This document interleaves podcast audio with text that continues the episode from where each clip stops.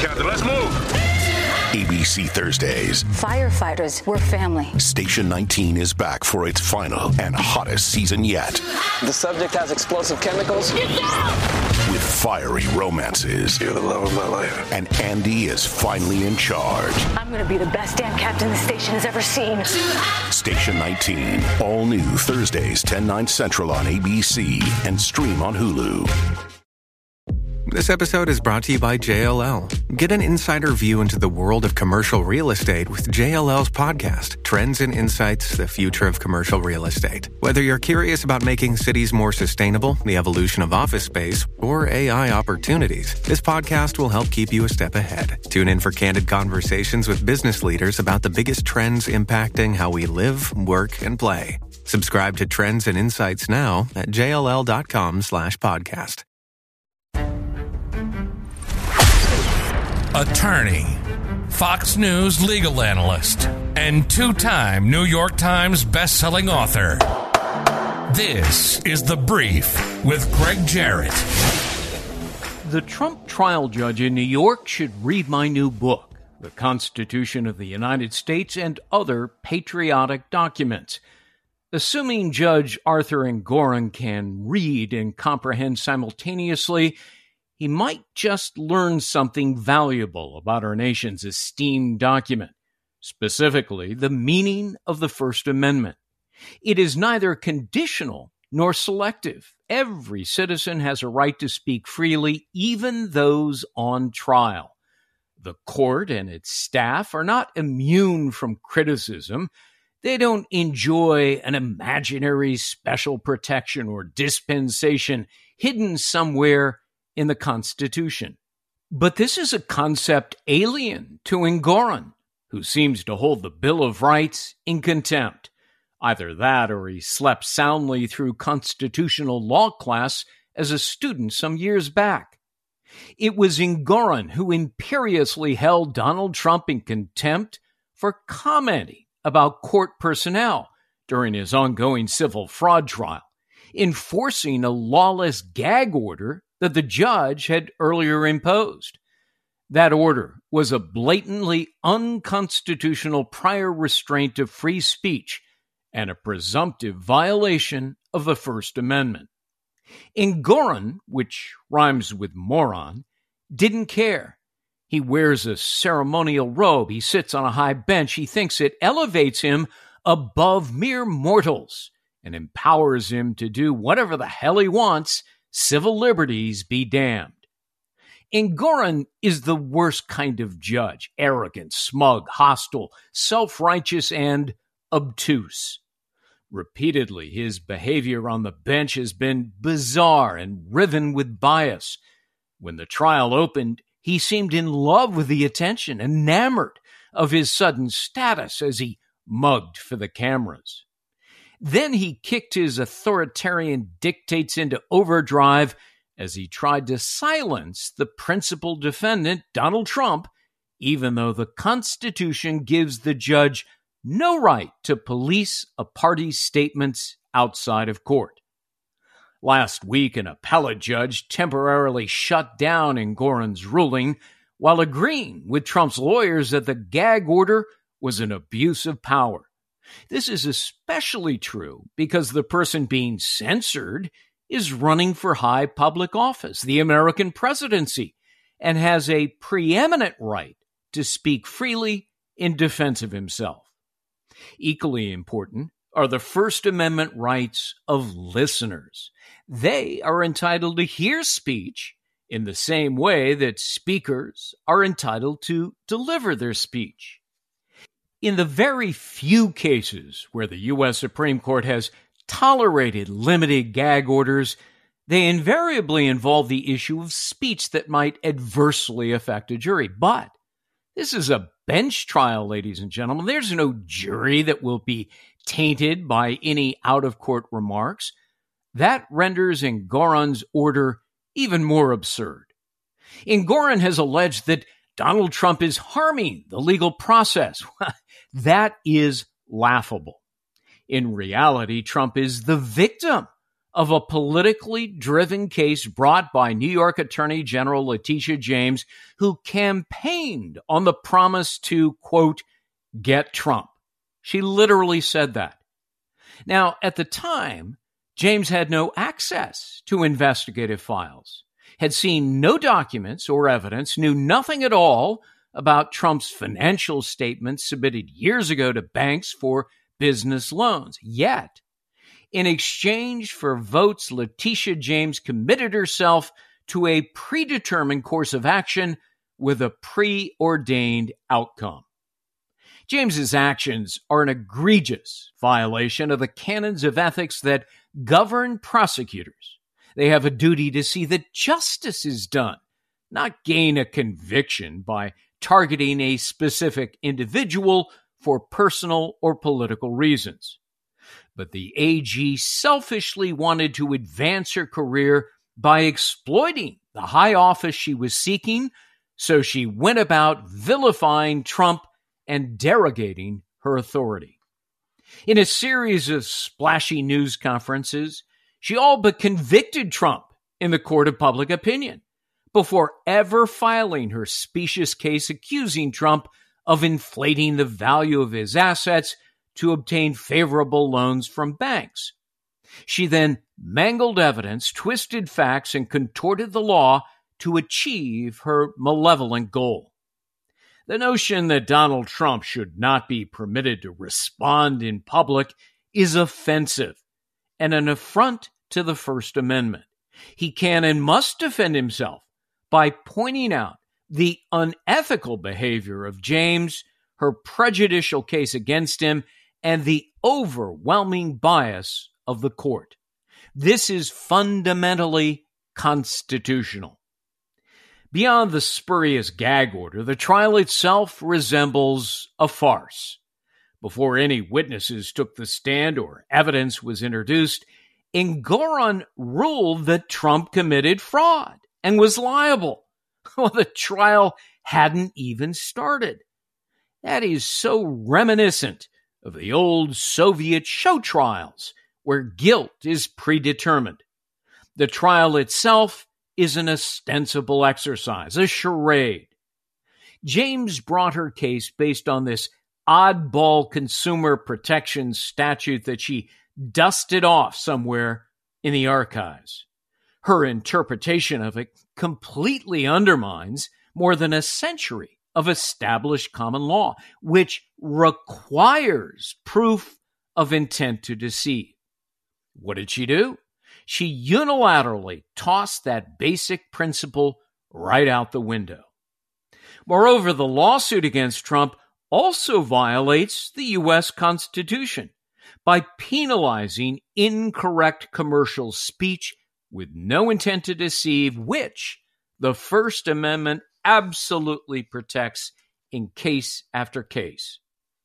The testimony at trial shows that Trump did not himself prepare the financials given to the lending banks. No, his organization hired outside real estate experts, respected accountants, and some of the top lawyers in New York to do all the work. Those professionals vouched for their work. But they also alerted lending institutions in a disclaimer document that they must conduct their own due diligence, which they did. The banks retained separate experts who, in the end, agreed with the Trump valuations, and they loaned the money. Those banks profited handsomely by pocketing more than one hundred million dollars in profits. So let me ask you this. Who has been harmed here? Well, the answer is no one. Where is the concrete injury that the law routinely demands? How is it possible that a consumer protection statute can be used in a case where no consumer has been damaged or impaired in any way? Only in an Alice in Wonderland justice system can a rogue prosecutor and a lame judge be allowed to levy a quarter of a billion dollar penalty against a defendant and take away his business despite no showing of detriment to any individual or entity. But that is the sorry state of affairs in New York these days, where the inmates run the asylum. Joining me now to talk about it is Alina Habba, one of Donald Trump's lawyers in the civil fraud trial. And Alina, I know you've been in court all day long. Thank you for taking the time to join The Brief. Uh, the defense is now presenting its side of the case. How's it going so far? I think it's going well. Um, today, we had an accountant on for the Trump organization who showed emails displaying that Weiser Mazars, the accounting firm, had full access to the Trump organization, had every bit of information they wanted, um, and had looked at and reviewed and edited, in many instances, their statement of financial condition, even though it wasn't an audited report. So, you know, that's really, they're going to have an uphill battle. As we know, there was no intent, there was no fraud. The only thing they have is the judge. And that's a big problem, because we have bias in the courtroom. That's not the way it's supposed to go. It is a big problem. I mean, this is a judge, Arthur Engoron, who um, made a decision before the trial began. Uh, he he right. decided in advance of any testimony, any witnesses taking the stand, any evidence presented in court during trial, that Trump is liable, that he committed uh, fraud. Uh, you know, as I said in my opening remarks, it kind of reminds me of the old, old Soviet show trials, you know, where guilt is predetermined. I mean, that's really what's going on here, isn't it? one hundred percent. It was predetermined. And he says it all the time. His comments are consistently, well, let's just let them have it so we don't get, you know, a problem down the road on the appellate level. I mean, it's ridiculous. The guy's like, ah, I already found fraud. He says it all the time. I already found them guilty of fraud. So it doesn't matter. You can talk about whatever you want. I already found you guilty. I mean, he literally says it all the time. It's crazy.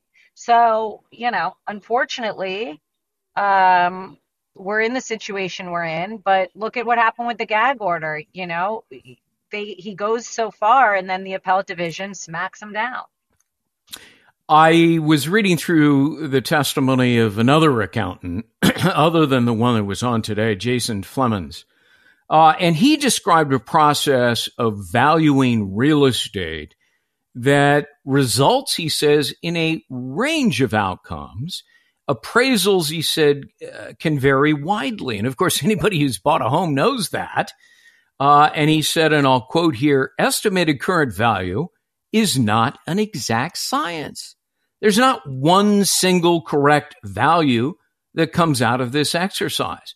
And it's a valid point, Alina. I mean, Flemmons went on to state that Donald Trump's statements used compliant methodologies and that any departures were properly disclosed to the banks. In other words, the banks were put on notice. Do your own diligence, right? That's right. There was a massive disclaimer. This was a statement of financial condition. It did not pretend to be anything other than what it was. It wasn't an audit.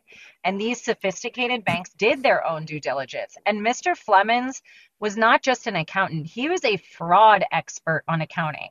He is somebody who looks at data, looks at at people that commit fraud and interprets whether there was or was not a fraud. And he said there was absolutely no fraud.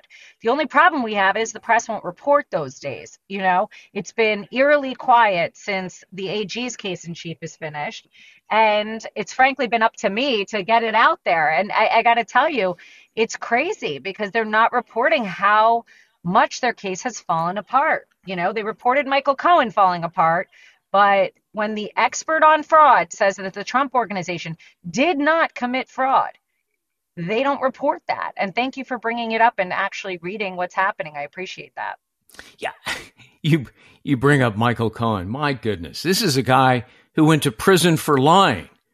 And yet it, it seems to me, in a sign of desperation, Letitia James and her uh, state attorneys call a known, admitted, convicted liar to the witness stand to uh, testify against Trump? Where, I mean, where he lies again, where he lies again. There's literally not a tribunal, Greg, that this man has not lied. Yeah, He he Congress. was confronted uh, with his own prior statements and admitted they were correct. untrue. So the, you know, the judge is left to wonder, is he lying now or is he lying back then?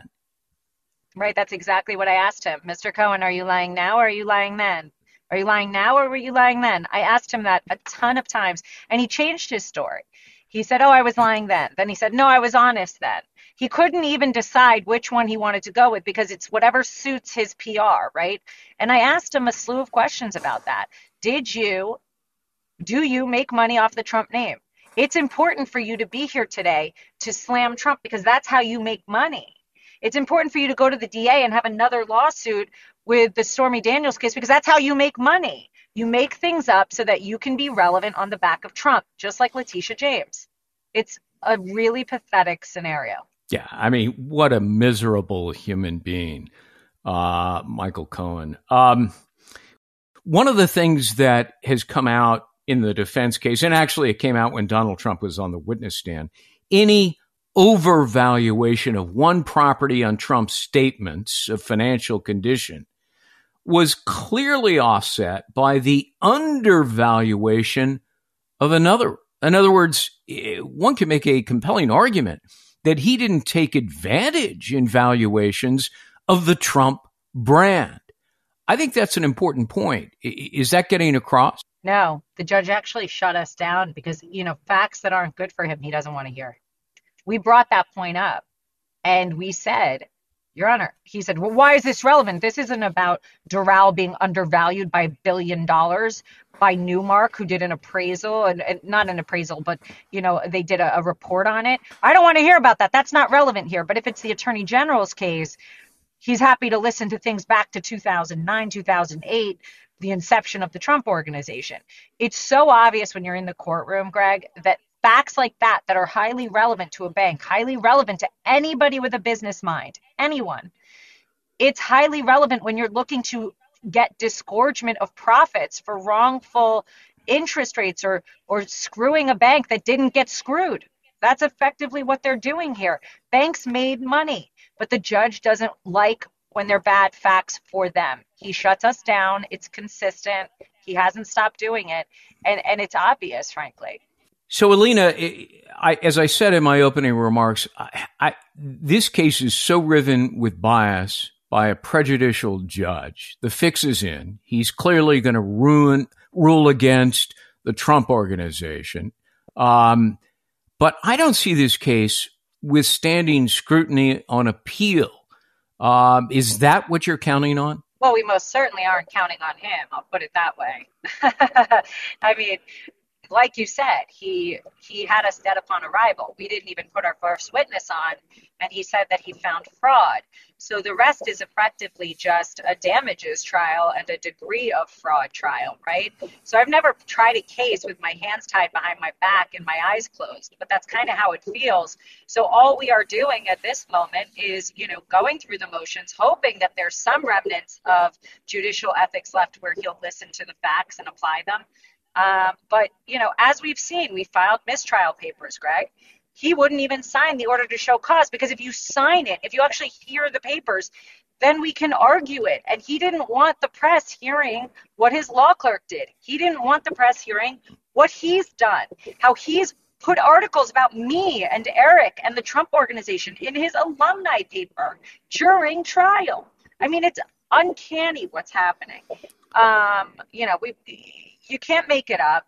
He's obviously making the record he wants to have, and we're going to make our record, and, and we will obviously keep taking it up and up and up. It's a shame. It's a waste of taxpayer dollars, but here we are. Last question. I was happy to see a higher court um, put a halt to uh, Judge Arthur Engoron's gag order, uh, and in which he, you know, held Donald Trump in contempt for speaking about the court staff, as you mentioned, intimately involved in the whole process.